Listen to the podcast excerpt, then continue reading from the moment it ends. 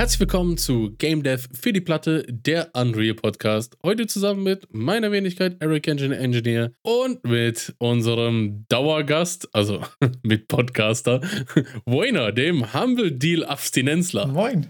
Moin. Gerade mal beschlossen, ein Humble Bundle Deal nicht mitzunehmen, direkt Abstinenz vorgeworfen. Aber auch, das ist mir jetzt auch gerade ja. aufgefallen, wie du im Intro immer sagst, so und heute mit, als wäre das so vielleicht morgen jemand anders. Aber zur Folge 29 ist es dir aufgefallen, dass ich immer so tue, als könnte es bei jemand anders sein. So eine Überraschung. Wer ist es heute? Aber Opener ist ja auch wirklich nicht leicht und da komme ich auch direkt mit der Frage schon rein. Was ist eigentlich dein Favorite oder Least Favorite Opener für Game? Also, mal kurz auszuholen, Games haben ja so ein bisschen, also gerade so RPGs haben ja manchmal auch einfach so Tropes, so Klassiker, die so abgefeuert werden. Oh, du bist auf einer Insel gestrandet, äh, du bist irgendwo Gefangener und irgendwie brichst du aus oder du bist irgendwie im Gefängnis und brichst irgendwie aus oder sowas. Oder ja, gibt es ja irgendwie ganz viele so Klassiker. Äh, gibt es da Sachen, die du feierst oder extrem nicht feierst? Die Opener, die mir direkt einfallen, sind, ja, es sind diese ganz klassischen ah, Gedächtnisverluste und man muss ja irgendwie die, die Story so lenken, wieso der Protagonist halt keine Ahnung hat von seiner Umwelt. Ja, wieso ein erwachsener Mann nicht weiß, wer er ist, wo er hin will, was überhaupt und wie sein Name ist oder Frau. Äh, ja, genau, genau. Also, äh, oder Frau. Es ist ja, ja, also da, da könnte man ja vielleicht wieder in die Welt der Animes rüberlunzen. und die und die die die äh, cool gewordene Art von Animes, die ganzen Isekai Animes. Das sagt dir jetzt bestimmt vielleicht weniger. Isekai Animes ist, wenn du aus deinem normalen Leben gerissen wirst und dann in diese Fantasiewelt kommst. Ah, okay, so Alice im Wunderland mäßig. Ja, ich glaube, der erste Isekai Anime, den ich geguckt habe und geliebt habe, war Digimon. Ich glaube, das, ja. das ist ja auch fast schon so ein Isekai. Äh, die die sind ja auch alle einfach aus ihrer gewohnten Welt gerissen und landen dann in dieser fremden Welt. Und dann hat man aber auch diese, man, man versteht dieses Erkundende, also du bist ja quasi im Körper eines Erwachsenen und erkundest die Welt wie ein Erwachsener, ja. aber es ist eine fremde Welt. Da finde ich dann, ist ziemlich relatable. Ja, das stimmt. Also sie versuchen es quasi so als parallel aufzubauen und so in das, ja. was man als Realität quasi kennt, einzuflechten und nicht irgendein Fantasy-Setting, du bist irgendwo wach geworden und das ist aus irgendeinem Grund dein, dein, Gedächtnis verloren. Das ist ja auch häufig dann einfach so ein bisschen gerne auch mal weit, weit hergeholt. Ne? Ich glaube, bei, bei Samus ist es ja auch so ein Klassiker, wie du so in jedem Game irgendwie neue Fähigkeiten lernst und dein, dein Anzug wird immer besser und ja. das nächste Mal standest du doch wieder von vorne und weißt eine Schippe Mist und bist so, okay, das mit der Mondbeer, wie bin ich hierher gekommen? Das ist schon schwer bei solchen mehrteiligen ja. Titeln, da diesen diese Power Curve, die muss ja immer größer, du musst ja am Ende wirklich diese overpowered, irgendwie bisschen, also so ein bisschen Power Fantasy ist ja bei, bei vielen Spielen dabei. Ja. Du bist ja am Ende einfach nur die Tötungsmaschine und beim Teil 2 fängst du halt wieder an wie so ein Durch. ja, das ist ja auch irgendwie, ja, auch schwierig zu machen. Und da muss ich auch ganz ehrlich sagen, und weiß ich nicht, wie es dir da geht, eine Sache, die ich wirklich extrem hasse, die mich wirklich sauer macht auch, ist, wenn du am Anfang irgendwo ankommst es passiert irgendwas und irgendein, irgendein Otto sagt dir, okay, jetzt musst du mit mir aber die Welt retten, hast du da Lust drauf? Und du hast entweder zwei Optionen, die beide zum selben Text danach führen mit geil, wir retten jetzt die ja. Welt, oder es gibt einfach eine Option, wo nichts passiert und man steht so grillenzirpend in der Gegend rum, bis du den halt nochmal anquatscht und sagst, okay doch, oder? So, warum diese Option? So, mein Gott, klickt das doch durch und dann ist das doch auch jetzt gut. Wir wissen doch, dass das jetzt passiert, oder? Also, warum diesen Schein von einer Entscheidung da? Also, das finde ich immer so, tu doch nicht so, als hätte ich einen Einfluss auf das Game. Du, es gibt, wenn du, wenn du da mal eine, also ich spoilere es einfach direkt weg, dann wirst du es nie tun. Es gibt in Far Cry 4 am Anfang, also ein bisschen den Abriss zur Far Cry Story, ich weiß nicht, ob du das kennst, da bist du, ich glaube bei Far Cry 4 in so einem, äh, in Tibet-artigem Gebiet, sowas wie in, im Himalaya und wirst dann von irgendeinem so Diktator oder sowas okay, ja, Far Cry Storyline. Äh, zum Essen eingeladen. Mhm. Äh, du hast am Anfang, wirklich ganz am Anfang vom Spiel, begegnest du dem den, den Antagonisten und der sagt, und, und ihr sitzt am Essenstisch. Und der sagt sowas, der wird auf einmal gerufen und der muss weg. Und er sagt was, bleib kurz hier, wart mal fünf Minuten, ich bin gleich wieder da. Und dann fängt das Game an und natürlich der natürliche Gamer-Instinkt sagt, aufstehen, weglaufen, töten. Sofort, ja. Aber Sofort, ja. ne? Man, man steht auf, läuft weg. Äh, aber wenn du wirklich diese fünf Minuten durchziehst und einfach sitzen bleibst, kommt der Dude wieder, äh, schüttelt dir kurz die Hand, irgendeinen Glückwunsch wegen irgendwas und fliegt dich wieder raus. Und dann ist das Game vorbei, Endcredits Roll und geil. Das, das ist aber richtig geil. So dann tatsächliche da Entscheidungsebenen aufzubauen, ne? Da gibt es ja auch bei dem GMTK-Video über Decisions dieses eine geile Beispiel, wo du vor die Entscheidung gestellt wirst, dass du einen von zwei Leuten abschießen musst. Und wenn du halt keinen abschießt, dann gibt es halt auch einfach eine Option so. Also auch einfach so ein Spektrum von du kannst mehr machen. Das ist ja genau das, was dann irgendwie ja. geil ist. So, dann gebe ich dem Player ja auch die Freiheit. Aber warum gibt man mir einen Freiheitsgrad, wenn der keinen Einfluss hat? Das ist das, was mich irgendwie nervt. Das macht mich,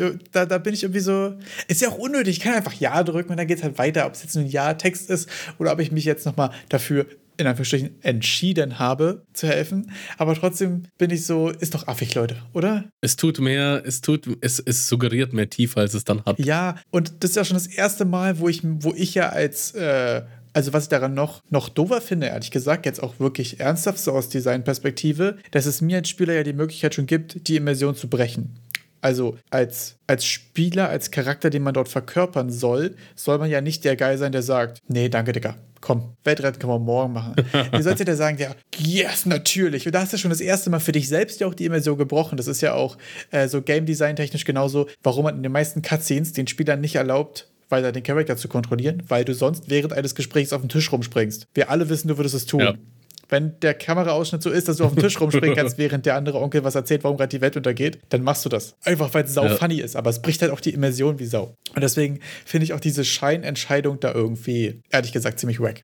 Ich muss sagen, ich glaube, ich habe mich auch ein bisschen an diese Scheinentscheidung gewöhnt, was bei mir persönlich ja noch dazu führt, dass ich insgesamt Dialogen auch weniger Wert zuordne und die einfach durchklicke, weil ich weiß, ey, es macht eh keinen Unterschied. Ja. Also bei den Spielen, bei denen ich mir sicher, also wenn ich weiß, meine Entscheidung, es gibt ja manchmal öffnen sich sogar Zweige, die aber dann am Ende doch zum selben Ergebnis führen, die dann auch wieder nur suggerieren, ja. da wäre ein bisschen Tiefe da, die aber nicht da ist. Und dann hämmert man sich einfach nur durch einen Dialog und, und das interessiert einen ja dann nicht mehr. Ja. Und das, glaube ich, hat sich auch bei mir auch allgemein angewöhnt. Also habe ich mir angewöhnt bei vielen Spielen, dass ich äh, Dialoge nicht mehr lesen kann. Dauert mir alles zu lang. Ja, und das ist ja voll schade. Ich versuche mir gerade irgendwie nämlich auch wieder ein bisschen Dialoge und Stories und so weiter ähm, anzugewöhnen. Einfach weil ich ja merke, dass ich halt auch Story und so bei vielen Games einfach nicht so richtig konsumiere. Und das ja eigentlich schade ist, weil das ja auch einfach ein wertvoller Teil des, der Kunst irgendwie so ist. Ne? Aber das ist manchmal so, wenn man mir Interaktionsmöglichkeiten gibt, wo aber ja eigentlich nichts zum Interagieren ist, dann ist es halt irgendwie dumm. So, entweder ist es gerade linearer Content, den hat jemand so für mich aufbereitet und den kriege ich jetzt vorgesetzt, in Form einer Cutscene, eines Textes, einer Szene oder irgendwas. Oder es ist gerade Gameplay und ich kann interagieren und ich kann Sachen beeinflussen. Das ist auch irgendwie cool. Aber ich finde es immer so schade, wenn mir Interaktion suggeriert wird, dabei ist da eigentlich nichts zum Interagieren. Das ist, glaube ich, auch einfach frustrierend. Um nochmal zurück zu den Openern zu kommen. ist ja gerade eingefallen, in einen ganz interessanten Opener hatte Metal Gear Solid 2. Ah, okay. Das Spiel ist jetzt mittlerweile 20 Jahre alt. Ich glaube, da kann man ruhig den Opener spoilern. du fängst an mit dem Hauptprotagonisten aus Teil 1 und spielst da, glaube ich, so, wenn es hochkommt, eine Stunde und dann wechselst du den Charakter zu einem Frischling, zu einem neuen. Ah, okay. Und, und dadurch hast du dann wieder dieses, also man hatte dann den Anfang, konnte sein, dass es manche nicht mitgeholt hat, die besonders den ersten Teil nicht gespielt haben, war das so ein bisschen verwirrend. Ja. Aber dann, dadurch, dass dieser neue Charakter eingeführt wird, den du dann steuerst, konnte man auch den Anfang wieder aufarbeiten aus so einer Außenansichtsseite. Ah, okay, ziemlich cool. Dass dann der nochmal erklärt gekriegt hat, ah, das, was jetzt passiert, sind die, äh, die, die Folgen von dem, was im, im Intro sozusagen passiert ist und dann noch ein bisschen ausgeholt wird, damit du, wie als neuer Charakter, auch den, den ganzen Infodump bekommst, aber das Ganze ein bisschen verpackt kriegst. Abgefahren. Ich glaube, dass da tatsächlich insgesamt ähm, Metal Gear Teile wahrscheinlich interessant sind, weil ich erinnere mich, dass in Metal Gear ist drei Snake Eater, ich glaube es ist drei, ja. äh, auch du dann irgendwie einen anderen Charakter spielst und der dann doch irgendwie nur eine Maske auf und ist doch wer anders und so. Also da war auf jeden Fall abgefahrener Scheiß. Oh, Snake Eater 3, muss man sagen, äh, der ist dann in der Geschichte, in, in der Zeit gesprungen. Ja, ja. Also die Timeline ist ja da auch total. Ja, das ist komplett broken alles. Also das irgendwie zu nachzuvollziehen. Auch die Charaktere sehr extravagant. Ja, also. das stimmt. Aber das ist zum Beispiel ein Game, wo ja Entscheidungen Entscheidungsfreiheiten an allen Ecken und Enden sind. Ne? Also jetzt äh, ja. letzte, letzte Random Game-Anekdote. In Metal Gear Solid 3 gibt es einen Sniper-Gegner, was so ein Opa ist, wo wenn du das Spiel lang genug quasi, also wenn der Bossfight beginnt und du lang genug wartest, ist der einfach an Altersschwäche gestorben. so. Du kannst quasi den Bossfight beginnen, du spielst ja gegen einen Opa, der quasi nur kurz wiederbelebt wurde, der irgendwie auf dem letzten Loch pfeift, nur um gegen dich, dich irgendwie wegzusnipen und so. Und wenn du halt das irgendwie, weiß ich nicht, wie viele Tage, muss man nachgucken, findet man bestimmt irgendwo, äh, wartest quasi und dann das Spiel wieder startet, ist halt einfach an Alterswächer gestorben. So, das sind halt einfach so geile Sachen irgendwie so, ne? Das sind aber sowieso ja äh, so Metal Gear Things einfach. Äh, was ich zum Beispiel aber an Openness, beziehungsweise auch jetzt letztens an der Demo festgestellt habe, äh, sind noch zwei Sachen, äh, dass ich auch ehrlich gesagt nicht so sehr mag, wenn man so ein Endgame-Aussicht äh, bekommt. Ich weiß, dass es so zum Beispiel war bei, bei Chaos Legion auf der PlayStation 2 und genauso ist es auch zum Beispiel bei, äh, bei, bei Need for Speed Most Wanted oder so, dass du erst übertrieben die kranke Karre fährst, so und dann startest du so mit dem Kackauto rein. Und ich weiß, mhm. ich glaube, bei, bei Need for Speed fand ich es nicht so disruptiv, aber bei anderen anderen Games ist es so, dass du mit einem total overwhelming Setup irgendwie startest und meistens die erste Stunde irgendwie gar nichts peilst und danach fühlst du dich auch krass underpowered. Ich verstehe, warum das designtechnisch so Sinn macht, dass du weißt, wohin und du weißt, was kommt und so, du bist auch eventuell ein bisschen angeteased. Aber ich muss sagen, dass ich das meistens eher frustrierend fand. Also, weil ich erst, erst overwhelmed war von viel zu vielen Möglichkeiten und viel zu viel war auf dem Bildschirm los. Ich wusste gar nicht, was geht so, weil am Anfang möchte ich es eigentlich gerne verstehen, aber das hat meistens eher darauf basiert, dass man am Anfang einfach Button-Mashing macht und alles funktioniert. Und dann wird man so zurückgeworfen und ist man so Ultralauch. Ja, ich weiß mal einfach in die Runde. Ich glaube, der erste, der da so groß, also das erste Game, was das groß gemacht hat, war Castlevania Symphony of the Night für die PlayStation 1. Ah, okay. Da kommst du auch rein als also das, das fängt an, das Spiel, indem du erstmal Dracula himself umbringst als übelste Killermaschine. Ja. Dann äh, bist du auf einmal ein ganz anderer Charakter, der aber auch übelst overpowered ist, läufst in dieses Schloss rein und dann kriegst du, du hast, du, du, du, du läufst herum, metzelst alles einfach ab und dann triffst du auf den Tod und der reißt dir alle deine Waffen, deine komplette Ausrüstung weg. Mhm. Und dann stehst du da als Lauch komplett verwundbar. Du, du die Basics Gegner, du musst dir wirklich mit der Hand so kaputt hauen und das dauert echt ewig, den ersten Platz zu machen. Ja. Weil dann kriegst du ein Schwert und dann darfst du dich wieder von, von unten nach oben arbeiten. Und das war auch dann so, ja. Ich schätze mal, das war der Erste, der das gemacht hat, weil das so in dem Moment so revolutionär ja. war. Also, ich weiß auch nicht. Ich finde immer so in der Theorie klingt es dann wieder auch ganz gut. Ich glaube, man muss wirklich äh, irgendwie aufpassen, dass das nicht, nicht frustrierend ist oder irgendwas. Ich hatte jetzt zum Beispiel noch eine extreme Situation bei einer Demo. Ja. Ich möchte jetzt ehrlich gesagt aus Spoilergründen gar nicht so drauf aufgehen, welches Game es war. Jedenfalls ist es so ein Party-based Action-RPG, sag ich jetzt mal ganz vage. Heißt, du spielst so eine Gruppe von Leuten und es ist so Echtzeit-Combat. Du steuerst so ein bisschen alle gleichzeitig. Und es war so, dass ich in der Demo quasi eine volle Gruppe hinbekommen habe, mit, mit, mit fünf Personen, glaube ich. Und die auch gaben konnte und so ein bisschen Backstory bekommen habe, konnte man jeden Marker anzocken quasi. Da war wie die Demo noch eine Dreiviertelstunde vorbei. Da habe ich mir das eigentliche Spiel gekauft und nach zwei Stunden begegnet man diesem Charakter. Und dieser Charakter ist aber so, oh nein, ich bin hier total wehrlos und ich kann eigentlich gar nichts und ist noch voll geheim, wo ich eigentlich herkomme und welcher Gilde gehöre ich eigentlich gar keinem an und so. Ja. Und man ist so, Alter, vor zwei Stunden habe ich mit dir Feuerbälle durch die Gegend geworfen. Du hast eine Kapuze. Erzähl mir jetzt nicht, dass du kein Magier bist. Also, das ist wirklich, das fand ich echt richtig schade, ehrlich gesagt, weil dieser, dieser Reveal, der sich so über eine Dreiviertelstunde auch mit Story und mit die haben sich drüber unterhalten oder mal so kleine Hints, weißt du, aber man einfach so major gespoilert mhm. davon. Und da war gerade so äh, Character Progression und die Beziehungen untereinander und so äh, großer Teil der Geschichte. Wie gesagt, ich versuche auch gerade mal irgendwie Geschichte so ein bisschen bewusster irgendwie auch zu, zu consumen, weil ich mir auch denke, wenn ich irgendwas, irgendwann mal irgendwas dazu mir ausdenken muss oder schreiben muss, gerade so Setting, Background und so, sehe ich auch bei mir eine große Schwäche auf jeden Fall, mir da was auszudenken. Muss man das ja auch einfach eine Runde konsumieren, um da irgendwie Sachen drüber zu lernen. Und halt voll schade, weil das einen wesentlichen Teil davon irgendwie voll kaputt gemacht hat. Und ich glaube ehrlich gesagt, das ist auf jeden Fall für mich auch ein krasses Learning, dass man sich in der Demo nicht nicht irgendeinen Pacing oder irgendeine Story oder irgendwas zerschießt. Und da du ja schon bei Action-RPG warst, switche ich mal ganz schnell zu einem JRPG und erwähne nochmal unser kleines Game Design Document Battle, das GDDB oder GG, GDDD Game Design Document Duell. Ah, ja, sehr gut. Und zwar hatten Wayne und ich in Folge 26 unser großes Game Design Dokument Duell ausgetragen. Jeder hat sein Game Design Dokument vor. Es wird langsam so komisch, langsam auszusprechen. das Game Design Dokument äh, hat, haben wir vorgestellt und wenn ihr euch fragt, hä, wieso erwähnt ihr das nochmal? Und zwar haben wir das Ganze verbunden mit einer kleinen Abstimmung, mit einer Community-Abstimmung.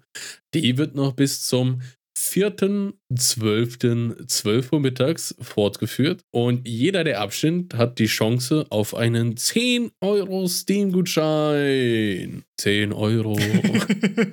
der Gewinner des Game Design Document Duells kriegt auch noch einen 10 Euro Steam-Gutschein. Also insgesamt werden hier 20 Euro Steam-Gutscheine verteilt. Hier wird richtig reingeknüppelt für den Podcast, wie sich das gehört. Abstimmung im Discord. Und wenn ihr nicht wisst, wie, wie, wie ihr auf den Discord kommt, linktree slash gfdp, da sind alle unsere Socials drin. Sehr gut. Hast du, hast, hast du den kleinen Skript dafür gemacht? Sehr, alle, alle Informationen dabei gewesen? Sehr gut. Äh, nee, nee, nee, nee. Das habe ich gerade versucht, so auszuschütteln. Das, also das Tutorial für, für die Abstimmung findet ihr dann auch im Discord. ihr habt da, das müsst ihr euch mal anschauen. Ihr habt insgesamt drei Stimmen, könnt ihr auf Kategorien aufteilen. Jeder kann, könnt ihr aufteilen, wie ihr wollt. Also nicht ganz wie ihr wollt, auch nur, auch nur gültige Stimmen werden in, in den Auslosungstopf mit reingenommen. Also Leute, äh, seid schlau, schaut genau. Machen wir weiter im Text. Äh, ja, ich habe tatsächlich noch einen, kleinen, noch einen kleinen letzten Punkt zu dem Thema Opener. Mir ist nämlich aufgefallen, dass ich Character Creator me meistens dahingehend schwierig platziert finde. Aber da habe ich auch ehrlich gesagt noch nicht so die geile Lösung für. Weil bei einem Character Creator, wenn du jetzt zum Beispiel so in klassischen CRPGs oder so und auch bei, bei den beiden Souls-Likes zum Beispiel, hast du ja so, dass du dich schon für Sachen entscheiden musst, für Mechaniken, von denen du noch nichts weißt. Weißt du, ich meine? Ja. Also du kannst ja in, in Souls-Like zum Beispiel mit einem Mage reinstarten, du weißt aber noch nicht, wie sich Mage spielt. Und deswegen ist es voll, ja. voll das schwierige Problem, wann, wie und wo du so einen Character Creator platzierst. Also ich glaube, gerade so bei D&D-Kram und so zum Beispiel, gehst du einfach so nach deinem, Stereotype. Ich glaube, da hast du so deinen favorisierten, okay, ich spiele halt einen Magier. Aber finde ich voll schwer, da irgendwie educated guesses zu machen, weil mir nämlich aufgefallen ist, dass ich zu 90% diese Games äh, viel zu lange im Character Creator brauche, dann starte ich und nach ein bis zwei Stunden bin ich frustriert und starte nochmal neu und mache mir dann einen ordentlichen Charakter, wenn ich das Game einigermaßen verstanden habe. Und da ist meine Frage, ob man das Game Design technisch irgendwie umgehen kann, ob es eine gute Lösung gibt. Weil ich glaube, da gibt es nicht die eine offensichtliche Lösung, oder? Macht man das so, dass man den Charakter später created? Macht man es so, dass man den jederzeit switchen kann? Nimmt aber viel von der Immersion? Uh, Skyrim hatte da doch eigentlich ganz nett mit, uh, du hast gar keinen Character Creator, abseits von, von visuellen Aspekten kannst du da ja quasi auch einfach loslegen, oder? Du nimmst eine, eine, du hast du nimmst eine Rasse, genau, bisschen, die ne? hat, glaube ich, einen relativ, also keinen großen Einfluss, aber schon Einfluss. Du hast quasi ein paar Passives und so, die, äh, die rassenspezifisch ja. sind. Die sind jetzt nicht alles definierend, sag ich jetzt mal, aber die haben schon auch einen relativ großen Einfluss. Also, wenn du jetzt zum Beispiel, es gibt auf jeden Fall eine Rasse, wo du zum Beispiel einen aktiven Zauber hast, der für kurze Zeit deine Mana-Regeneration erhöht. Wenn du danach beschließt, quasi Full Berserk zu gehen, zum Beispiel, wäre es auch schwierig. Aber du hast recht. Äh, man kann natürlich auch einen generischen Charakter machen und dann quasi nur auf, auf Progression von da aus setzen. Ja, was ist denn, was ist denn die Alternative? Also, wenn du ja, also man könnte ja auch diese, diese Loop, die du hast, embracen und sagen, ja, okay, dann lass doch erstmal äh, nach 20 Leveln killen wir den Main Char und dann darfst du einen neuen machen. Dass du erstmal dein Tutorial auch wirklich mit einem Tutorial-Char ja. ist. Der, das muss aber auch lang genug sein, dass du auch einen Einblick in die Mechaniken bekommst. Ja, das. Damit du dann irgendwie besser, also irgendwie, oder, oder auch mehr probieren kannst. Also es ist ja so, du musst ja mehr Flexibilität bieten. Ja. Aber das war ehrlich gesagt auch so ein bisschen meine größte Idee, warum das nicht mehr Games, vor allen Dingen auch dieser Art machen, dass, dass du erst das Tutorial spielst und dann deinen Charakter stellst. Weil bei denen, die ich bisher gespielt habe, oder bei vielen, gerade CRPGs, ist es so, dass du mit deinem Charakter das Tutorial spielst und trotzdem ja nichts von den Gegenständen und der Erfahrung großartig von dort behältst. Das heißt, der Einfluss auf das Game danach ist relativ klein. Das heißt, es wäre auch eigentlich total possible, dir in dem Tutorial quasi schon mal ein paar stereotypische Mage-Kriegerin und Dieben oder irgendwas quasi in die Hand zu drücken und dass du dich danach für eine dieser Stereotypen entscheiden kannst. Ja, du hast ja aber auch, ähm, also auch ähm, bei, bei Elden Ring gab es ja dann die Möglichkeit auch des Respecs. Einfach neue Statuswerte verteilen. Ja. Kann man ja auch machen. Das geht natürlich auch. Das wäre so ziemlich so ein harter Respec. Man könnte ja auch versuchen, die bisschen die, das Ganze aufzuweichen und nicht so sehr dein Bild von irgendwelchen Statusattributen abhängig zu machen, sondern vielleicht mehr vom Gear, dass du irgendwie gezwungen Achso, bist. du meinst, dass die Sachen, die deinen Playstyle bestimmen, quasi die ganze Zeit noch swappable bleiben? Dass du es entweder die ganze Zeit respecken ja. kannst, wie du Bock hast, oder dass es von Equipment abhängig ist. Zum Beispiel in. Vom Equipment. Dass du dann so ein, dass du so gezwungen bist, auch zum Beispiel so ziemlich viel zu verkaufen, um dein Main-Equipment voranzubringen. Dass man dadurch vielleicht so das, den, den Pressure hat, äh, die Leute dazu zu bringen, sich zu fokussieren auf ein Bild. Ja. Irgendwie, dass du vielleicht irgendwas ganz upgraden kannst, aber das sehr teuer wird und dass die dann so ein bisschen den Druck haben, auch den Rest. Also sich eben auf eine Richtung zu fokussieren und noch mit irgendwelchen äh, Set-Kombis, die ineinander greifen, mhm. damit du so ein wirklich, damit ich jetzt nicht anfange, äh, eine, eine Plattenrüstung an der Brust, aber dafür eine Magierkapuze aufzuziehen und so einen Quatsch zu machen, sondern dass ich wirklich Vorteile habe, wenn ich äh, äh, Kapuze und, und Magierrobe anhabe und dass das irgendwelche Buffs gibt. Das ist wirklich ein interessanter Ansatz eigentlich, weil, wenn du das so sagst, klingt es gerade danach, als würde das ja eigentlich ähm, so Spezialisierung äh, nicht, äh, nicht in Stein meißeln und vor allem nicht voraussetzen, aber sie wäre natürlich beneficial. Wenn du jetzt sagst, okay, ich will jetzt ja. aber die Magierkapuze mit der Plattenrüstung tragen, weil das jetzt gerade irgendwie so für mein Battle Mage Setup irgendwie Sinn macht, dann ist es irgendwie auch cool.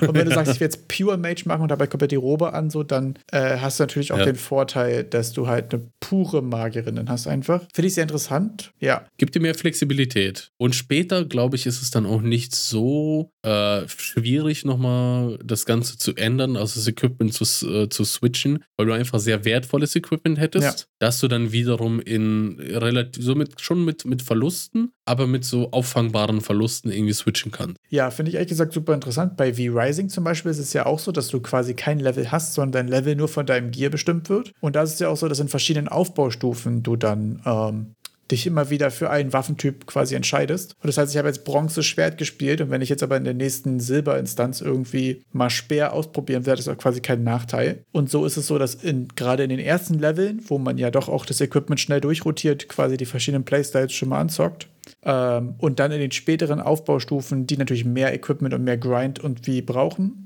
dass man dann sich spezifischer ja. für einen Playstyle entscheidet, finde ich eigentlich auch ein interessantes Pacing. Wie, wie heißt das, heißt das nicht da noch so Equipment Progression? So irgendwie so? Ich habe, ich meine, das Wort geistert bei mir im Kopf rum. Ich glaube, wir können es äh, guten Gewissens so nennen. Wenn es okay, noch kein ja, dann patentiere ich das jetzt bei, patentiert bei Eric Engine Engineer. ja. Wenn ihr Equipment Progression verwenden wollt in euren Spielen, gerne könnt ihr, können wir einen Lizenzvertrag abschließen.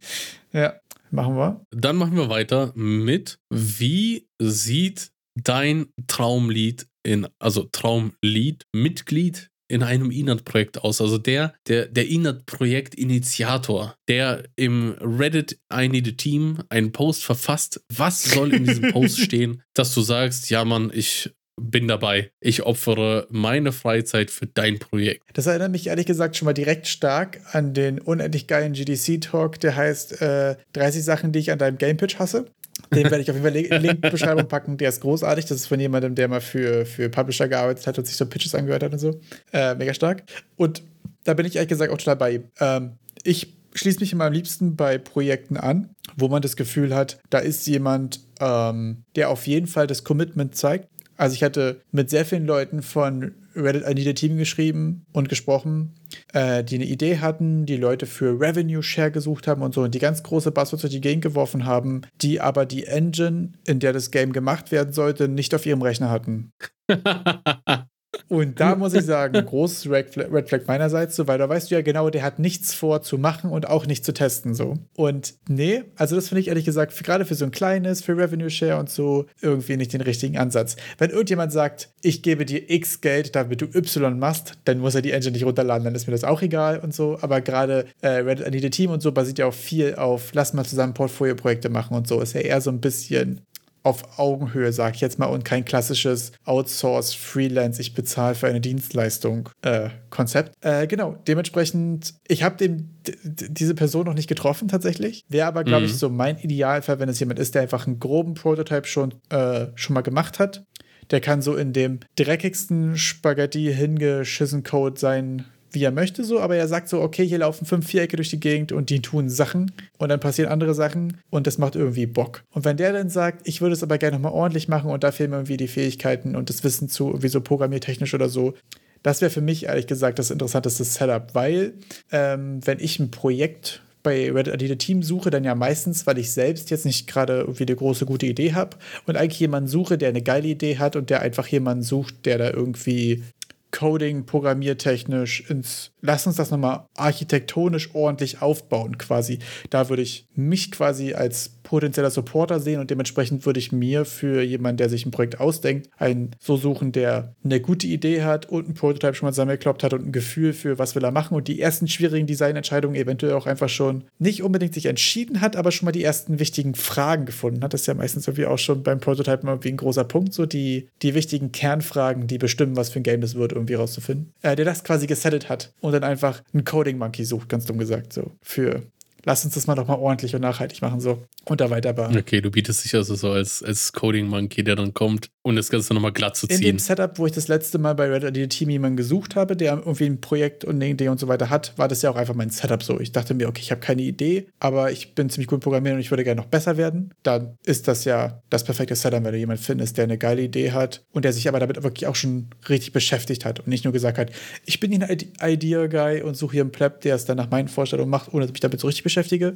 Weil an solchen Projekten habe ich schon an drei mitgearbeitet, immer mal über, ein, über einen Span von ein paar Wochen. Und da kam halt leider irgendwie einfach immer nichts weiter irgendwie an Input oder an irgendwas. Genau, wie sieht es bei dir aus? Wie, wie stellst du dir den, was muss in dem Reddit-Team-Beitrag stehen, dass Erik sagt, ich schreibe jetzt hier eine PM und sage, count me in? Ich äh, kann noch nicht so ganz greifen, was ich am liebsten sehen wollte, aber ich kann euch erstmal, wir fangen mal an mit den Red Flags. Also, I have this idea und äh, noch nicht die Engine runtergeladen. Ist genauso wie bei dir, riesen Red Flag. Ähm, hatte ich auch einmal äh, mich ein bisschen ein paar, ein Inat Avancen angebandelt und da war dann der Projektlead mit dem habe ich dann noch ein bisschen über Discord gelabert. War, war zufällig sogar auch Deutscher. Und ja, dann kam beim Discord-Gespräch, dass der seit vor locker drei Monaten, ach gar nicht mal mehr Unreal aufgemacht hat. Dass der dann irgendwie so versucht hat, ein Haus nachzubauen und dann ist er schon am Boden gescheitert. Hatte dann irgendwie so dieses, er hat mir gesagt, oh, das hat so komisch geflimmert, da muss ein Profi ran, weil der halt so einfach äh, Ecke, so einfach Planes übereinander geschoben hatte und dann Set-Fighting hatte. Ja. Und ich dachte mir so, ja, da fehlt so ein bisschen auch an Erfahrung, um da jetzt in den Projektlead zu gehen. Auch zu sagen, ich mache das jetzt auch von, von sich aus, weil wir hatten auch im Vorhinein haben wir ja kurz gequatscht. Und da ist auch nochmal so gekommen, es kam ja auch bis jetzt keiner, der irgendwie deine Code Monkey Wünsche so ausnutzen konnte. Also auch mal ganz doof gesagt, selbst wenn er es einfach, also bis jetzt kam auch noch niemand, der es geschafft hat, sozusagen, komm, code mir den Scheiß. Ja, der noch nicht, nicht mal die, die Aufgabe klar genug definieren konnte, meinst du jetzt, und die Anforderungen. G genau, ja. genau, genau. Also einfach jemand, der, der dich vielleicht einfach auf, ich sag mal so blöd, auf professionellem Niveau oder auf, auf irgendwie ermöglichbarem Niveau, muss ja nicht mal professionell, sondern irgendwie, dass es so einigermaßen funktioniert, so einfach deine, dein Code äh, nutzen konnte. Und ich glaube, da kommen wir zu dem Punkt, wo ich sage, ja, ja, vielleicht so mein Traumlied, der sollte auch meine Fähigkeiten nutzen können. Dass ich sage, ich habe, ich möchte jetzt irgendwie Folgendes machen und äh, möchte dem Ganzen acht Stunden die Woche widmen und dass er auch sagt, okay, dann das, das, das sind die Aufgaben, die jetzt bei uns gemacht, die jetzt anfallen und mach das doch bitte. Wenn du Fragen hast, frag mich. Weil ich glaube, so ein Pro Project Lead bei solchen Games, der muss auch, also das klingt jetzt doof, aber der muss einfach alles ein bisschen können. Ja. Weil er zur Not auch diesen Platz äh, bekleiden muss, damit das Projekt weiterläuft. Genau, ich finde auch, ähm, dass man da auf jeden Fall, glaube ich, an so einem Projekt auch ziemlich cool wachsen kann, wenn man da jemanden hat, der da wirklich Bock hat. Weil ich mir denke, okay, wenn er, also wenn jemand, der äh, sonst damit sich noch nie auseinandergesetzt hat, aber schon mal den Prototype zusammengekloppt hat, wenn es nur auf Game Jam Level quasi so ist, ne, so Grundfunktionalität, das sind nur graue Blöcke, die sich Feuerbälle entgegenwerfen, so, dann weiß er ja auch schon genug darüber, wie er da hingekommen ist, um klar zu formulieren, welches Feature er wie braucht. Ja. Und das ist leider das, was ich bei, bei Reddit ID Team Interaktion bisher noch nicht gefunden habe, einfach. Was, was mich auch immer ein bisschen abschreckt, also ist, dass die im, also im Vorhinein irgendwelche Prozente verteilen, im Inhalt schon, also in, im, im Inhalt-Post, ja. das Ganze öffnet, irgendwelche Revenue-Share-Prozente angeben, das finde ich ein bisschen sinnlos. Dann sehr krasses Sido-Denken, dass dann schon Leute ankommen, also man ist ja mit so einem, wenn man es schafft, wirklich drei Leute zusammenzufinden. Ja. Aber dann sagt einer schon, ich mache nur äh, Atmospheric Sound Design. So, ja, Digga. Damit kannst du halt nichts anfangen. du brauchst halt drei Dullis, die irgendwie alles machen und jeder hat im allem so seine Stärken. Aber da kannst du nicht direkt schon anfangen, so, so kleinteilig zu sein und zu sagen, nee, also ich mache nur, äh, nur Concept Art. Ich glaube auch ehrlich gesagt, so, ja. äh, was auch meine Erfahrung ist bei Hobbyprojekten, also was, was so kleine random Internet-Zusammenkünfte und so angeht, dass die immer sehr viele Leute haben, aber sehr wenig, die jetzt wirklich irgendwie so anpacken. Also es gibt ein Projekt, wo ich, ähm, ich glaube, es sind acht oder zehn Commits abgegeben habe von, von Grundfunktionalität und es waren insgesamt 14 Commits auf diesem Branch und es waren aber, jetzt lass mich nicht lügen, 10 oder 11 Leute. Also es waren fast so viele Leute im Team wie Commits auf diesem Branch. Davon waren 8 von 11 Commits von mir. Also es waren einfach ultra viele Leute. Da war schon ja. Concept Art und da waren schon die ersten Voicelines aufgenommen, aber da gab es noch kein Projekt in Unreal. Und das ist halt so ein, wenn du da koordinier mal elf Leute, wenn es noch keine kein Prototype gibt, an dem du irgendwas directen kannst und so. Da wäre es eigentlich viel. Ja. Also da muss man gucken, dass man auch bei sowas irgendwie schafft, organisch zu wachsen. Ich glaube wirklich so ein, maximal zwei Leute, die erstmal ein Prototype zusammenkloppen und dann holst du dir jemand für Sound dazu und dann holst du dir jemand für Art dazu und dann skaliert das. Also finde ich interessant, ehrlich gesagt, weil wir gerade in dem Gespräch fällt mir jetzt gerade auf, viel mehr den Blueprint dafür rausfinden, wie schaffe ich es, Leute für mein Projekt zu begeistern, oder? Ja, auf jeden Fall. Weil ich mir denke, wenn ich jetzt nämlich ein Prototype bastel und schon, okay, so Grundfunktionalität, das hat hier Bock und jetzt brauche ich jemanden, der dieses System neu macht, der das hier refactort, der dieses Feature erst einbaut und dann brauchen wir Leute für Art und für Musik und hast du nicht gesehen und dann Content. Scheint mir ein ganz guter Blueprint zu sein für, wie begeistere ich andere dafür, oder? Definitiv. Und du brauchst ja irgendwie das Ganze zu erweitern. Also man muss ja auch, doof gesagt, Neulinge auch auf Linie bringen. Also wenn ich jetzt einen Inat-Post mache, kommen zehn Leute, neue Leute an und ich war vorher nur einer, dann muss ich ja die zehn alle einführen und vielleicht auch ähm, die zum ersten Mal äh, im Team arbeiten, besonders bei solchen Games, da musst du GitHub-Einführung oder Perforce-Einführung, musst du den Accounts machen, musst du die da in der Hand nehmen und auch da ein bisschen durchführen. Auch vielleicht einfach, um die in die Projektstruktur einzuführen, die ja hoffentlich schon da sein sollte. Weil wenn sie nicht schon da ist, dann hat die Erfahrung gezeigt, dass es dann auch nichts wird. Ja. dass der Prototyp schon steht und dann muss man die ja auch irgendwie abholen, einführen. Und das ist ja auch so eine kleine kleine Schulungsaufgabe. Es ist ja, ich will, ich möchte jetzt nicht irgendwie so den Projektlead als so einen darstellen, der irgendwie in diesem Kontext alles können muss und sonst wird es nichts, aber äh, ich glaube, das erhöht einfach die Wahrscheinlichkeit sehr stark, ja. wenn man so eine Person ist, die das dann macht. Auf jeden Fall auch ein bisschen Gefühl dafür haben, was diese Aufgaben bedeuten, die man verteilt. Das ist ja nicht nur im Projektkontext, sondern auch so, dass man sich das von, von Teamleitern und so weiter einfach wünscht, weil man merkt, dass es dann einfach krass, krass besser ist. Ich habe äh, da schon viele sehr verschiedene Sachen gesehen und ähm, die sind auch sehr unterschiedlich in der Produktivität und so. Äh, was mir jetzt noch gerade aufgefallen ist, Jetzt überlege ich gerade, wie ich das am besten formuliere. Ähm, nach dem, was ich bis jetzt auf Anita Team erlebt habe und so weiter, war ja auch meine Erkenntnis, jetzt erstmal Solo zu machen. Also, das ist ja auch. Äh, also, wir sind ja hier auch auf jeden Fall, das sind ja alles keine Erfolgsgeschichten, von denen wir hier berichten. Und deswegen würde mich jetzt mal interessieren, mal eine kurze, kurze Community-Question. Gibt es hier irgendjemand, der mit entweder Freunden oder Random Guys from the Internet ähm, mal Projekte irgendwie gemacht hat. Ich glaube, es gibt es häufiger so bei Jams, weil das eigentlich ein geiles Setup ist, ein Erfolgssetup dafür, wenn man sagt, okay, abgesteckte Zeit, abgestecktes Thema. Und dann ist es so, glaube ich, wenn du sechs Leute gatherst, dann machen vier Leute was und das ist cool. Aber gibt es außerhalb davon irgendjemand, der es schon mal geschafft hat, mit random Leuten from the Internet was fertig zu bekommen? Würde mich mega interessieren. Könnt ihr auf jeden Fall gerne mal Bezug nehmen. Falls es hier Reddit Leader Team Erfolgsgeschichten gibt oder vielleicht ist Reddit Leader Team auch einfach nur ein Meme und auf dieser Seite von den ganzen Leuten, die sich da vernetzen und also ich habe auch schon ein paar coole Leute da getroffen übrigens. Ein paar Leute, mit denen ich auch immer noch Kontakt habe und so. Und wo ich jetzt denke, okay, wenn ich mal einen 3D-Artist brauche, der nämlich auch bei diesem Projekt war, wo ich der Einzige war, der was getan hat. So, Den haust du also an. Da, da, man lernt auch coole Leute, für, für, äh, Leute kennen. Also ja. so Connection-mäßig mega cool. Aber rausgekommen ist bei mir auch immer nichts. Und fände ich super interessant, ob bei euch was rausgekommen ist. Äh, könnt ihr gerne mal auf jeden Fall Bezug nehmen. Also bei mir ist ja bis jetzt auch noch nichts rausgekommen. Ich äh, würde mich auch interessieren, ob da irgendwelche Inat-Erfolgsstories, ja. bitte. muss es doch irgendjemanden geben, der, ja, äh, das ist ja wie, wie die Hochzeit auf den ersten Blick. muss es doch irgendwelche Erfolgsstories geben. Also, obwohl ich sagen muss, also von mir sind die größten Erfolgsstories von der Reddit an ihr Team einfach zwei Bekanntschaften so, mit denen man irgendwie auch regelmäßig mal schreibt, äh, wo ich genau weiß, okay, wenn ich mal wirklich einen richtig kranken 3D-Environmental Artist irgendwie brauche, so, dann habe ich da irgendwie jemanden, mit dem habe ich schon mal quasi über Eck, aber irgendwie zusammengearbeitet und so. Solche Connections sind irgendwie auch saucool, aber so projektmäßig leider echt bisher nicht. Aber ja, nimm gerne mal Bezug. Eine andere Idee, die ich letztens noch hatte, die ich übelst interessant finde und okay, nicht, wir nehmen nur mal kurz, da machen wir mal kurz mal, da machen wir mal kurz bei meiner Euphorie mal nochmal einen ganz entspannten Schritt zurück.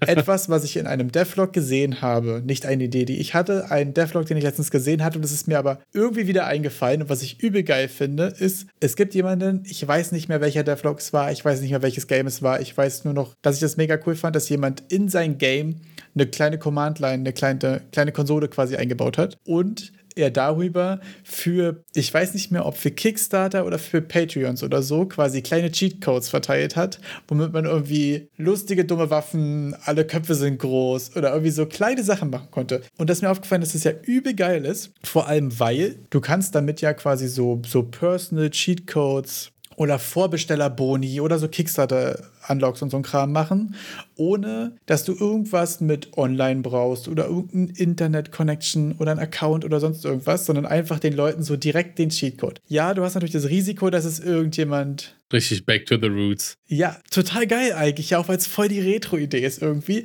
und voll offensichtlich ist und wahrscheinlich ist es gar nicht so ein großes Ding, aber ich fand es irgendwie mega funny. Vor allem, weil du auch im Nachhinein das einfach noch reinpatchen kannst, weißt du? Ja, so ein paar Cheatcodes reingeknallt. Ja für die geile Entenkopfkanone. ja, oder auch zum Beispiel, wenn du einfach so lustige Debug-Sachen eingebaut hast, wie bei, ähm, bei Gripbank Survivors hatte ich ja auch lange darüber nachgedacht. Ich habe es nur am Ende nicht durchgezogen, deswegen war es irgendwie uncool. Ob ich so einen Juice an, Juice aus-Button mache, wo du quasi so alle, ah. alle Effekte, die irgendwie machen, dass ich Sachen gut ausführe, äh, dass, dass sich Sachen gut anfühlen, so ausschalten kannst. Und es wäre ja voll cool, wenn du nachher irgendwie ein Game ausgeliefert hast oder eine Demo oder irgendwas und die anderen Leute, die diesen Podcast hören oder auf unserem Discord unterwegs sind, können diesen Cheatcode eingeben und können damit sich dieses Game Juice in 60 Sekunden quasi in-game angucken über einen kleinen Code, wenn du sagst Juice von 0 bis 10 oder so. Und dann kannst du dir die einzelnen Features. Die FTP 003. Ja, oder sowas. oder irgendwelche, du musst den Podcast gehört haben für nur Insider und dann spawnt halt einfach ein Tentakelschwert oder oder so, weißt du? Wäre aber sau funny, sowas zu machen. Wird auf jeden Fall bei mir irgendwann mal stattfinden. Ist richtig, richtig weit oben auf meiner To-Do-Liste, finde ich irgendwie mega funny. Okay, Tentakelschwert. Wir machen mal weiter mit Unreal News, wer, bevor wir das noch weiter ausführen. sagt er dazu gar nicht, außer okay, Tentakelschwert. das ist wohl ein japanischer Pod ähm, Podcast. Podcast. Äh, ich wollte Podcast sagen. Es gibt äh, neue Unreal Engine Tutorials im November. Wenn ihr mal schaut auf unrealengine.com, also von Epic selber, das wird dann alles auf dem äh, Epic äh, Dev Hub stattfinden. Blueprint Communication, wenn ihr euch fragt, wie verschiedene Actor untereinander kommunizieren wollen, geht mal rein, schaut es euch an. Es gibt ein paar ganz coole Sachen. Äh, schaut euch ganz besonders das, äh, wie, wie, äh, den Event Dispatcher an. Ah, den okay. könnt ihr in Kombination mit dem Observer Pattern verwenden. Stark, stark, stark. Falls ihr euch fragt, ohne dass ihr dann irgendwie selbst das Rad neu erfinden müsst, sondern es gibt schon integrierte Dinge, die euch sowas ermöglichen. Uh, how to light an exterior architectural scene. Ja, so ein bisschen How to make beautiful. Blueprint Debugging. Blueprint Debugging ist auch ähm, einiges cooler, als ich das wusste, denn es gibt, was mich immer wieder wundert, bei Unreal Engine, wenn du auf Window gehst, es gibt dann oben ja die Menüleiste und es gibt so viele Windows, die per Default nicht offen sind und dazu zählt auch ein Debugging-Feature für Blueprints, das so mächtig ist, aber ich habe den Namen gerade vergessen. Klingt aber stark. Es war echt nicht so leicht zu finden. Das habe ich äh, herausgefunden über dieses äh, Making Better Blueprints Video. Da hat er dir das nochmal vorgestellt. Und da kannst du dann wirklich äh, auch in, da, da, kannst du auf eine Variable im Blueprint Rechtsklick machen oder auf einen Pin mhm. und diesen Pin dann watchen irgendwie auf deine Watchlist setzen und dann kannst du das in-game monitoren. Okay, also stark. machst du dein Game an und hast dieses Window offen. Das ist super cool. Also da muss ich wirklich sagen. Hilft schon sehr viel. Also gerade Blueprint-Debugging auch sehr stark, weil du einfach in der Blueprint drin sitzen kannst. Du kannst Breakpoints setzen, wie du willst, und du kannst immer auswählen, welche Instanz, also welches, äh, welchen Actor du quasi gerade äh, beobachten willst. Über das Drop Dropdown an der rechten oberen Seite so. Ähm, da muss ich sagen, immer sehr stark schon gewesen, auch Blueprint-Debugging. Dazu Debugging auch, ähm, besonders wenn ihr irgendwelche VR-Experience, also Virtual Reality Experiences macht, bin ich letzte Zeit ein bisschen unterwegs. Und was da ziemlich cool ist, ist, ähm, wenn ihr Funktionen äh, könnt ihr im Editor triggern. Das ist dann, da müsst ihr einen Haken setzen äh, in äh, Editor Callable. Dann könnt ihr die nämlich in, in der Default-Sektion einfach wie, wie ein Event triggern, indem ihr es anklickt. Und dann könnt ihr Simulate Game machen. Denn man möchte sich das auf ersparen, immer wieder die VR-Brille aufzuziehen und dann zum Beispiel in den Raum zu laufen und einen Schalter zu drücken, nur um zu gucken, ob der Schalter das macht, was er tut, tun soll. Ja. Und dann kann man diese, diese Aktion einfach in diese Funktion packen und den Editor of Simulate stellen und das Ganze statt in VR einfach im, im Preview-Editor ansehen, ohne dass man dann den Hassel hat, sich die VR-Brille aufzuziehen, die Controller wieder zu suchen. Dann ist ein Controller wieder leer. Und dann, bis ihr dann an der richtigen Stelle seid, alles viel zu großer Aufwand. Ja, ziemlich cool auf jeden Fall. Und weiter geht's dann mit einem Gameplay, Mechanics für ein Sammelspiel. Also ganz äh, klar, ganz klassisch nach Mario-Manier. Bei Mario sammelt ihr Münzen und hier sammelt ihr kleine Orbs oder Kugeln. Sonst gibt es noch den Faceware Analyzer als Tutorial und den Faceware Retargeter.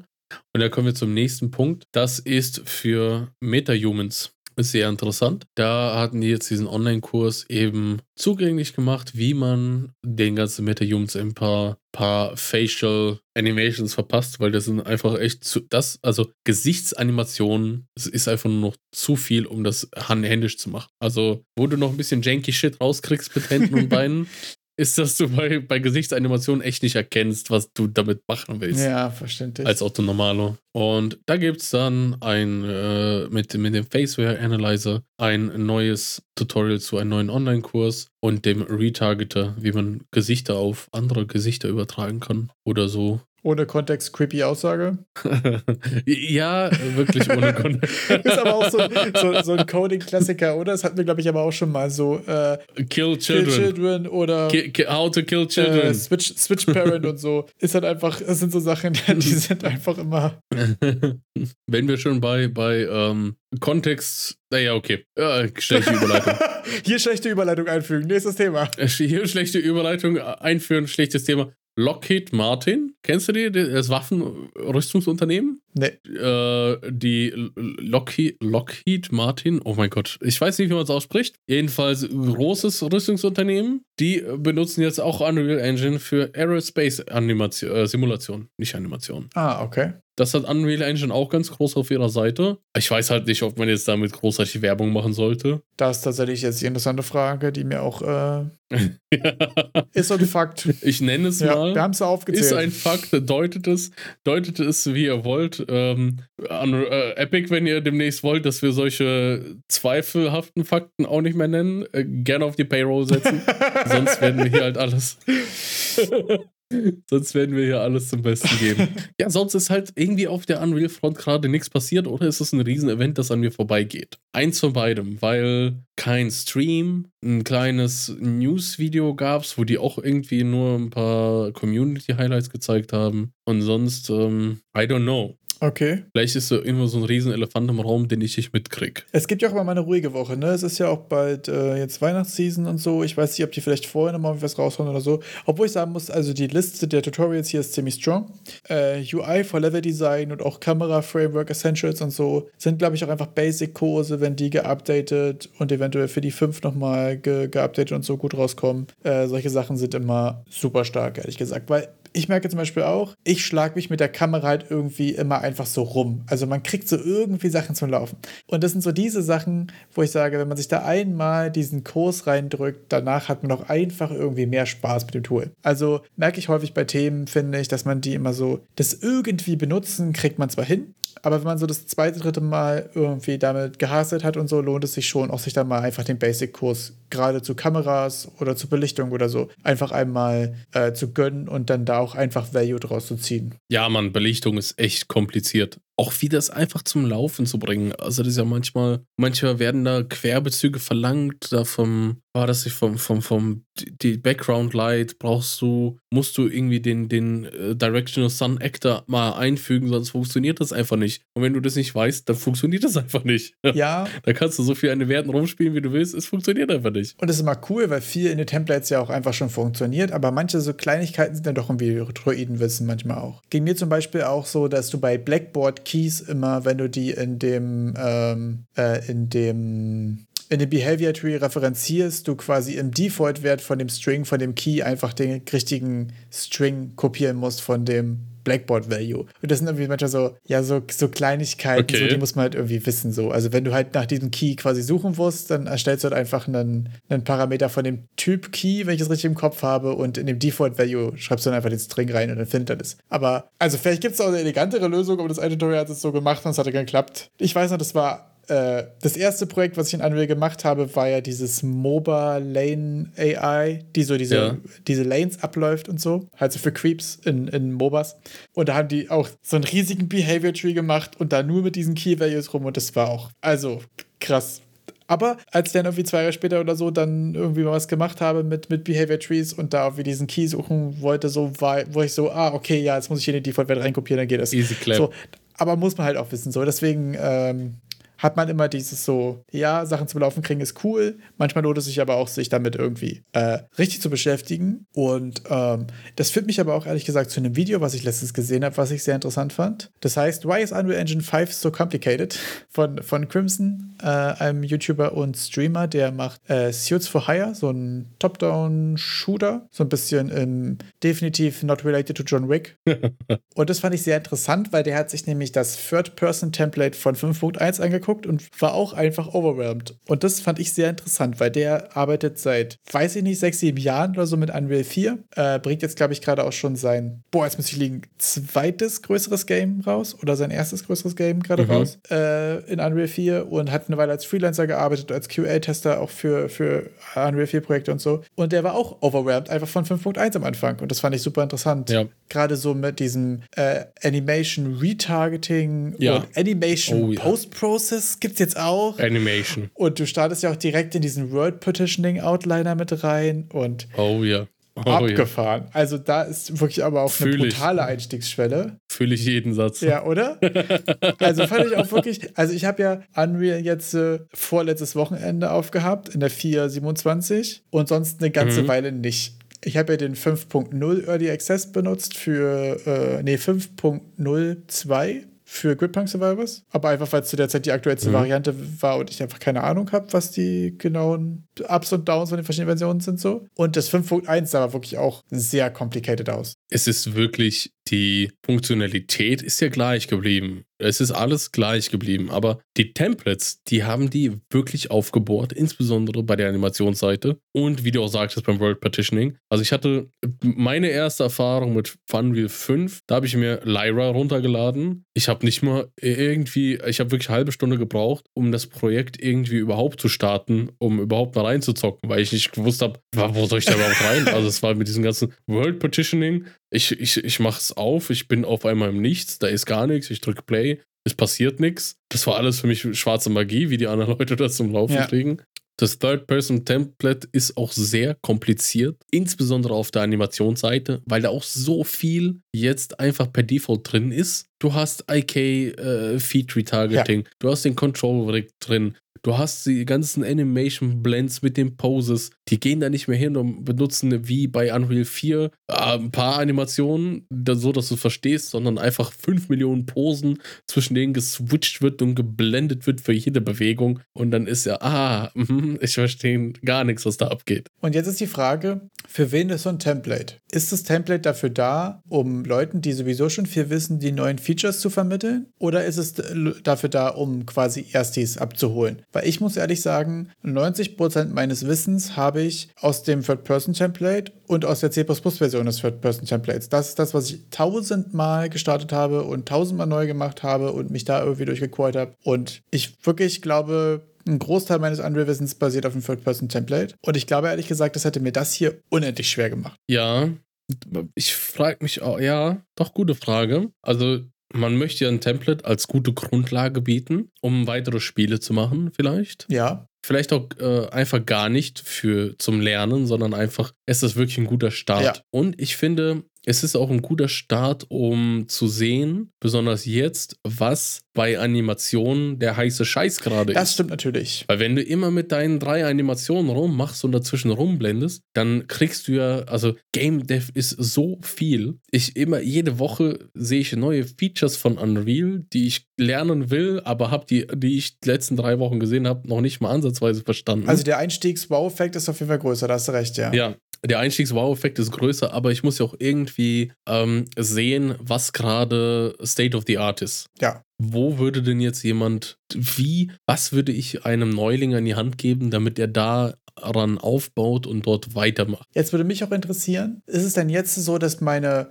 es gibt ja diese meine erste Stunde mit Blueprints und so, äh, dass die nach 5.1 auf diesen Templates auch bestehen oder haben die quasi vielleicht abgespeckte Projekte oder so, weil so ein First-Timer will man ja das nicht in die Hand drücken. Jetzt ist nee. die Frage, äh, wird es quasi soweit erklärt oder haben die dafür einfach irgendwie ein anderes Konzept in den Learnings? So, das fände ich jetzt fast interessant. Da haben die, da, da legt der Epic jetzt ganz groß den Fokus auf den äh, Dev Hub ja. oder Community Learn Hub und da gibt es ja dann spezielle, wie jetzt zum Beispiel diesen Monat, gibt es ja My First 3D Game. Das Ganze ist runtergebrochen. Da kriegt ihr dann eure drei Animationen, die ihr dann zusammenklatscht und das alles macht. Da müsst ihr nicht irgendwie das Ganze auf irgendwelche Post-Assets äh, zurückführen und IK-Retargeting machen oder sowas. Und ja, es ist halt sehr schwer ab einem gewissen Punkt mit so einem Softwareprodukt, das auch so eine tiefgehende Komplexität hat, das für alle zugänglich zu machen, aber auch quasi den Professional oder den Intermediate abzuholen, der einfach jetzt kurz äh, sein, sein Ding durchziehen will. Ja, ist ja auch wirklich nicht einfach. Also du kannst ja auch nicht ein Template dann auf Beginner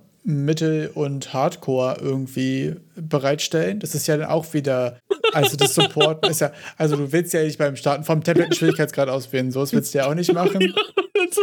aber ich würde den Hard, ich würde den nicht Hardcore, sondern ich würde den Evangelist nennen. Weil er so einfach easy, medium, souls-like. Ja. So.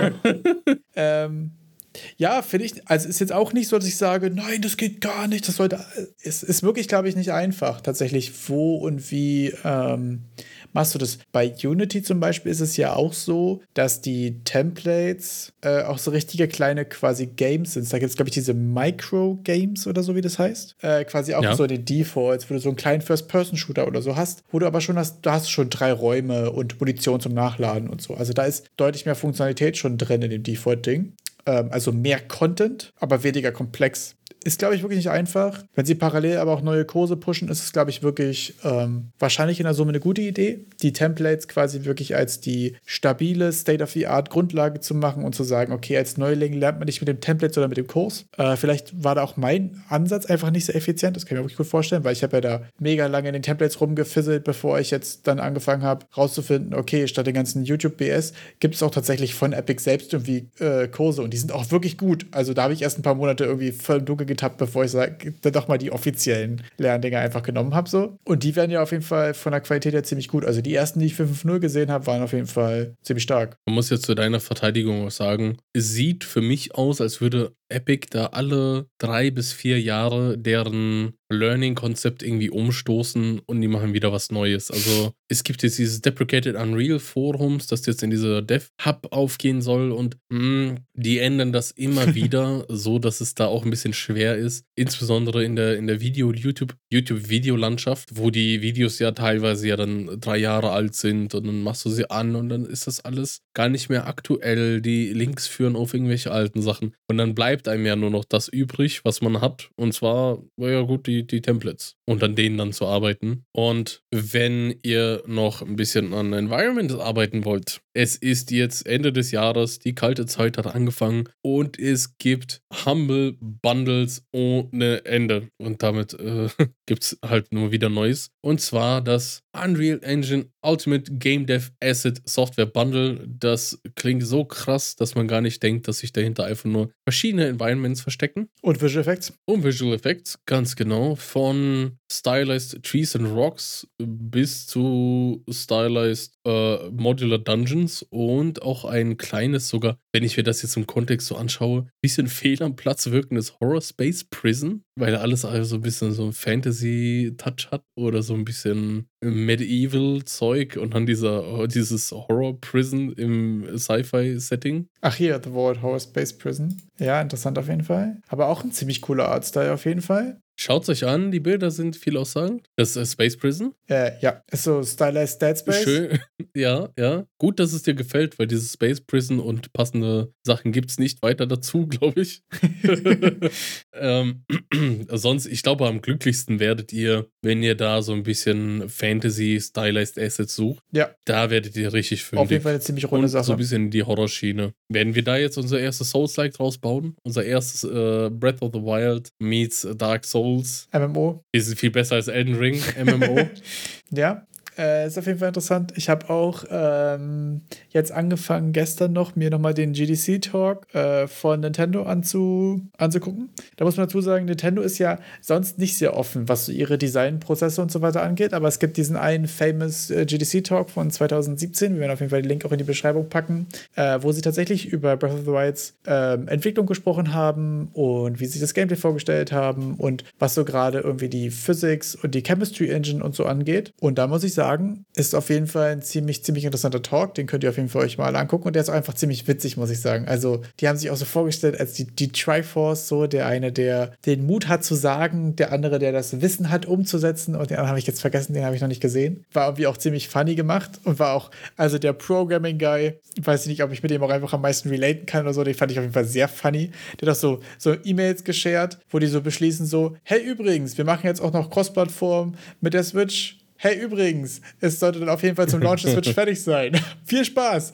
und es war irgendwie so, äh, weiß ich nicht, ob es einfach nur ein Meme ist und ob es wirklich so die E-Mail gab oder so. Ist auf jeden Fall ein ziemlich cooler und ziemlich interessanter Talk, äh, wo die auch nochmal sehr viel halt über ihr, äh, über die Chemistry Engine und über die Lösungsspektren und so äh, geredet haben. Ähm, Finde ich gerade sehr interessant, weil ich jetzt eigentlich als nächstes mal so eine Chemistry Engine prototypen will. Das war jetzt, kommt dann, willst du die Chemistry Engine in, in Gameplay einbetten? Also in, ein, ein größ, in eine andere Gameplay-Loop oder willst du diese isoliert irgendwie darstellen? Weil mir kommen jetzt direkt diese Alchemy-Games in den Kopf, die es da eine Zeit lang gab. Genau. Mit Mischwasser mit Feuer, kriegst du Dampf. macht Dampf mit Feuer, hast ein Nuklearkraftwerk oder so. Genau, also im, in der ersten Iteration will ich gerade erstmal quasi so Standalone die Chemistry Engine hinbekommen. Das heißt, ähm, die basiert also ein bisschen mhm. auf Materialien und Elementen. Und Materialien haben einen State. Ähm, Material wäre zum Beispiel Holz. Holz kann in dem State sein, nass oder brennend oder irgendwas. Also kann mehr oder weniger ein Element wieder publishen, weiter verteilen, sag ich jetzt mal.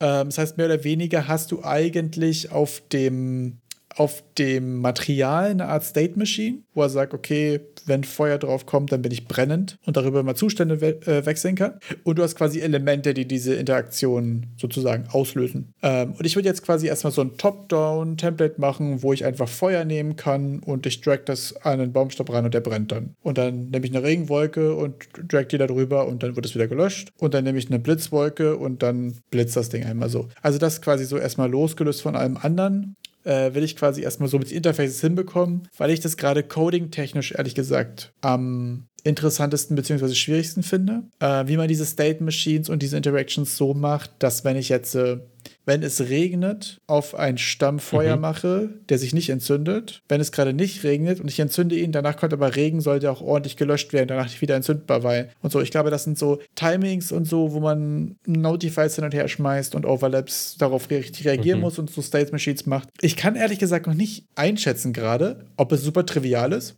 Und es gibt einfach mhm. fünf Elemente, das ist einfach ein Enum oder gibt es einfach eine State Machine, die je nachdem, was du raufschmeißt, in einen neuen State kommt und das ist nachher voll trivial. Oder ob es so ist, dass wenn mhm. ich jetzt zwei nasse Gegenstände nebeneinander packe und auf den ersten Blitz packe, der Blitz unendlich hin und her springt und dann wahrscheinlich irgendeine Infinite Loop entsteht und mein PC crash Blue Screen des Todes, irgendwie was. Weiß ich nicht. Ich, ich schwanke ehrlich gesagt bei dem, was ich mir jetzt die zwei Artikel, die ich dazu gefunden habe und bei dem Talk, den ich jetzt gerade dazu geguckt habe, schwanke ich total, ob das mega trivial oder ultra kompliziert ist, das ordentlich zu machen. Aber deswegen ist gerade mein Plan, das erstmal ähm, gesondert zu machen. Und dann werde ich das eigentlich in irgendeiner Art von Top-Down-Battler irgendwie kriegen. Auto-Battler? Ja, so ein bisschen, ehrlich gesagt. Also ich habe da so ein ja, so ein bisschen. Ich habe so ein bisschen, also interessanter Fun-Fact dazu. Vampire Survivors, mega erfolgreiches Indie-Game und es gibt eine Million Survivors-like Games. Loop Hero, mhm. meiner Wahrnehmung nach auch super erfolgreiches Indie-Game, aber es gibt kein Game wie Loop Hero. Kein Loop-like. Es gibt kein Loop-like. Es gibt ein paar Autobattler und es gibt ein paar so, mhm. so Infinite-Games, aber so dieses richtig, wirklich in dem Style und so habe ich nichts irgendwie gefunden oder auf jeden Fall nichts Großes. Gibt ja, wie gesagt, so, so ein paar, mhm. so ein mhm. paar generische Autobattler, aber gerade auch mit diesem Rogue, Roguelite-Ansatz und so, gibt es irgendwie gar nicht so richtig.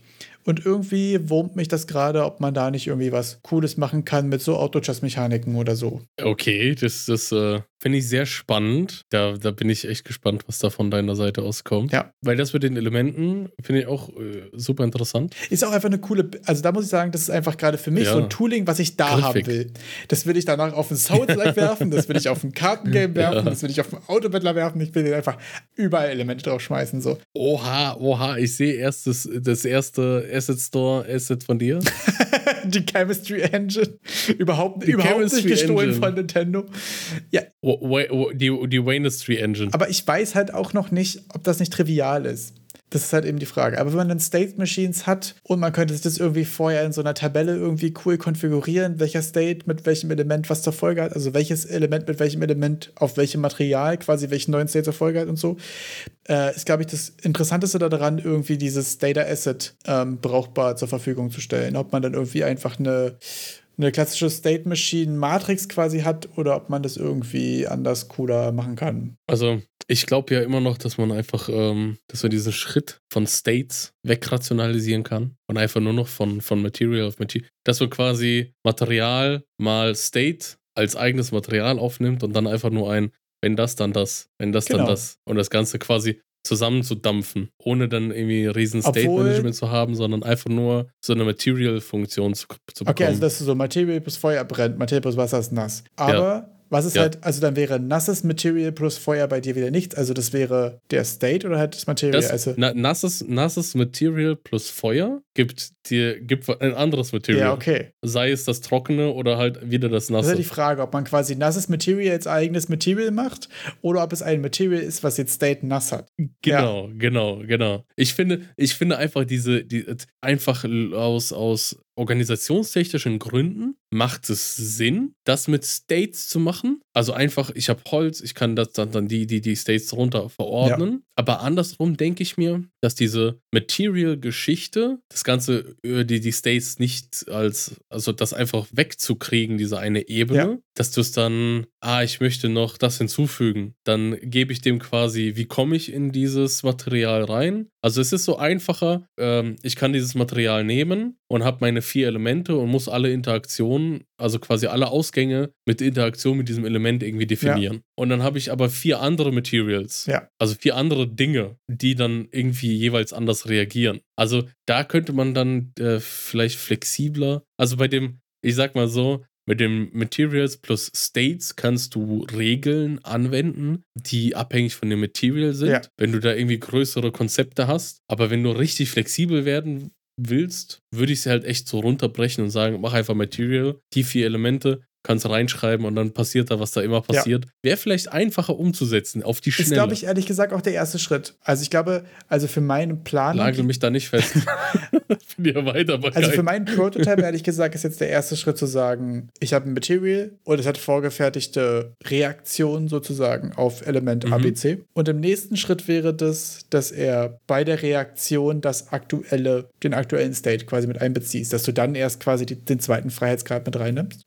Aber ja. genau, das muss ich halt eben gucken. So, ich finde auch, das gerade Ganze irgendwie in C-Sharp irgendwie auch übersichtlich zu machen und so. Klar, ich könnte mir jetzt hier eine halbe Stunde einfach mein, mein, mein, mein Gesicht mit Switch-Cases vollknallen, so. Das würde irgendwie gehen. Oh ja. Aber jetzt ist auch die Frage. I love Switch-Cases. Aber ist auch die klassische Frage: Schritt 1 zum Laufen bekommen, Schritt 2 und ich machen. Ja. Ähm, ja, werde ich auf jeden Fall, ich weiß nicht, ob nächste Woche, aber in den nächsten Wochen, ich halte mich mal ein bisschen vage, äh, berichten, wie es weitergeht, ehrlich gesagt gesagt. Ist auf jeden Fall jetzt erstmal mein Project. Um ein altes Thema von mir aufzugreifen, was gerade wieder aktuell perfekt durch ein Humble Bundle abgebildet wird. Und zwar hatte ich vor ein paar Folgen mich mal gefragt, how to make good motor sounds. Ah, ja, okay. In, in Unreal oder allgemein in Games. Und ich, mir ist aufgefallen, es gibt halt nicht so viele YouTube-Tutorials. Und wenn es nicht viele YouTube-Tutorials gibt, bin ich ein bisschen aufgeschmissen. Aber was jetzt in Humble Bundle angeboten wird, das ist eine Buchsammlung, das, die nennt sich Working with Audio, auch von Taylor und Francis. Das, das, das sind irgendwie so ein Verlag, die machen so lauter IT-Kram. Da gibt es dann äh, Game Audio with F-Mod and Unity zum Beispiel als Buch. Ah, da cool. ist ein neues, äh, eben ein Bundle unterwegs für, für schmale 17,44 Euro mit allen möglichen audiobezogenen Sachen. Und da ist es so, dass ist, ist halt echt ein Aspekt in Game Dev, der nicht so viel Liebe bekommt in allgemeinen, sage ich mal, im allgemeinen Umfeld. Und äh, okay, das sind vielleicht auch nur zwei Bücher konkret Game Dev bezogen. Und zwar Game Audio with F-Mod und Music in Video Games. Und ja, nee, drei Bücher, die zu Games bezogen sind. Und mit F-Mod, ich weiß auch noch nicht so ganz, wofür F-Mod gut ist. Genauso wie WeWise. Das sind ja die zwei Middlewares. Wir haben ja neulich in unserem Sieger-Stream, wir, wir, ja genau, Möchten wir das, wie, wie sollen wir das am besten ankündigen? Ich würde jetzt erstmal kurz darüber sprechen, dass wir in der einen der Game Dev Podcast Folge ja relativ viel darüber gesprochen wurde, was Fmod macht, nämlich gerade äh, auch so Post-Process-Effekte auf Sounds und so lassen sich damit irgendwie ziemlich gut handeln und managen, dass du quasi ein Soundfile hast und in verschiedenen Situationen. Ich habe mich da nicht reingeguckt, ich kann nur berichten, was dort berichtet wurde. Ähm, quasi so Post-Process-Verzerrungseffekte und so machen kannst. Sozusagen, du hast einen File und du brauchst dann nicht fünf Versionen davon, sondern du kannst einfach in-game das mit verschiedenen Modifiern an verschiedenen Orten, in verschiedenen Kontext usen. Genau, was du gerade noch anfangen wolltest, was sehr interessant ist, äh, werden auf jeden Fall auf des, äh, den Link von dem VOD reinpacken. Es gab die Auswertung zum Beans Jam. Und da gab es eine, eine dreistündige Session direkt auf, auf Rocket Beans auf dem Hauptkanal und da wurden die äh, die fünf äh, top-platzierten Games ähm, nochmal genauer durchleuchtet und auch nochmal gezockt und mit den Leuten gequatscht und so. War auf jeden Fall ziemlich cool, ziemlich interessant. Hat man aber nochmal eine ganze Leute, äh, eine ganze Menge über den Background erfahren und so. Der Platz 5 zum Beispiel hat einfach mal auf, auf Hälfte des Weges nochmal neu angefangen. Giga-Chat Move auf jeden Mutig. Fall mega krank und hat was aber ja. ziemlich Cooles gemacht. Könnt ihr euch einfach mal angucken. Und äh, es gab auch ähm, ein, einen kleinen Clip mit ähm, Honorable Mentions, wo wir auch dabei sind, weil, möchtest du es sagen? Weil? Weil wir Platz 10 geworden sind im Jam von, ich glaube, über 60. Irgendwie so. Ich habe es jetzt leider, boah, mega unangenehm. Ich habe es gerade nicht genau im Kopf, wie viele Entries es gab. 66 Entries ja. gab es mit 150 Teilnehmern. Und als wir in den Honorable Mentions auf Platz 10 waren, hatte ich nur ein Bild im Kopf. Und zwar das Meme von dem Dude, der es auf den dritten Platz geschafft hat. Also, ja. wir sind's, wir haben es gerade so der geschafft. Letzte Clip in den Menschen. Und wir waren so, wir wurden erwähnt. ja. Wir wurden erwähnt. Ich bin so richtig ausgerastet. Wir haben das in unserem Community-Discord zusammen mit ein paar Leuten aus der Community geschaut. Und das war wirklich so, ich war, ich habe gedacht, wirklich bei den Honorable Mentions, okay, das war's. Ich hatte das Gefühl, ah nee, das war's ja. jetzt. Und dann kamen wir doch noch. Und ich bin richtig ausgerastet. Ich bin richtig ausgerastet. Ja, war auf jeden Fall super stark. Der Stream war auch eigentlich äh, ziemlich cool gemacht. Ähm, an der Stelle auch nochmal ähm, richtig, richtig dicken Shoutout für die Rocket Beans Community. War auf jeden Fall super cool. Ähm, da gibt es auch einen Discord zu, da sind eine Menge coole Leute unterwegs. Da wird es auch wohl hoffentlich äh, wieder nächstes Jahr noch ein Jam geben. Dazu kann man gleich noch sagen, dass jetzt auch nächstes Wochenende, das heißt, wenn ihr das jetzt hört, in vier bis fünf Tagen, äh, der Mana Soup Jam ist. Da werden wir auch den Link immer in die Beschreibung packen. Auch ein super cooles Event, auch ein ziemlich großer Discord mit super vielen coolen Leuten und so. Geile Community-Aktionen, könnt ihr euch auf jeden jeden Fall mal geben. Und ähm, wenn wir jetzt schon in der Empfehlungsrunde hier durch sind, würde ich ehrlich gesagt sagen, äh, wenn ich so auf die Uhr gucke, ich wünsche euch eine schöne Woche und überlasse dir die letzten Worte. Danke sehr für die letzten Worte. Ich wünsche allen Zuhörern auch eine schöne Woche und vergesst nicht das große Game Design Document Duell. Stimmt ab. Wenn ihr gerade am Mannes Game Jam teilnehmt, dann könnt ihr auch kurz bei uns im Discord vorbeischneiden und eure paar Stimmen verteilen und euch damit für die Möglichkeit vormerken lassen, einen 10 Euro Steam-Gutschein zu gewinnen. Ich möchte es nochmal erwähnen. den kriegt ihr dann pünktlich zum Nikolaustag die nächste Woche. Werden wir dann den Gewinner auch verraten des äh, Steam-Gutscheines und auch des Game Design Document Duells. Ciao. Ciao.